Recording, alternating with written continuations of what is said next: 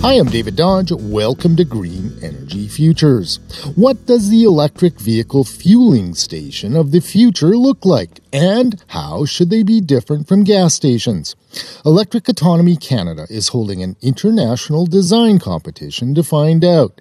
They also surveyed EV drivers about their experiences and to find out what they really, really want. Hello, I'm Alana Weitzman, the VP of Strategic Development, Clean Transportation for Electric Autonomy Canada. We are a news platform designed to accelerate the transition to cleaner, safer, and more affordable transportation. Most electric vehicle charging is done at home. Where they really need fast charging is while traveling, and their needs are different. I think what's interesting, just to remind everyone, is that typically a recharge stop for an EV is going to be a little bit longer. You're going to be stopping for maybe 20 to 40 minutes. As it is now, EV charging stations are placed willy nilly in places like parking lots at grocery stores or behind libraries. You don't necessarily have washroom facilities available. You might not even have a bench to sit on. You might be sitting there in a snowstorm with no protection. So I think the first thing that EV drivers would really like is infrastructure that's built for them. Sure, EV drivers need the basics a squeegee to clean the windshield, a washroom, and maybe a coffee. It actually kind of gets interesting from there. So there's all kinds of other activities you could do. And that could be reading a book, streaming a movie in a lounge area would be really, really nice, or a garden. A lot of EV drivers were also looking for places to stretch their legs, like, you know, a nature trail or a hiking trail or access to outdoor space. Restaurants, shops, picnic tables. The possibilities are endless for EV drivers.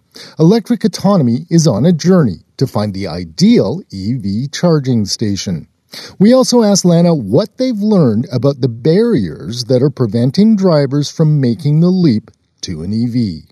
You know, I think the biggest barrier is that people haven't been in an EV. So 66% of Canadians have never actually been inside an electric vehicle. I would say that cost is another barrier. So 63% of people feel that they're just too expensive. But more than half of Canadians are also worried about publicly available chargers, and 44% cite worry about range and how far the vehicles can go. So I think that there is a lot to be done on education because, in a lot of ways, some of those barriers don't really exist.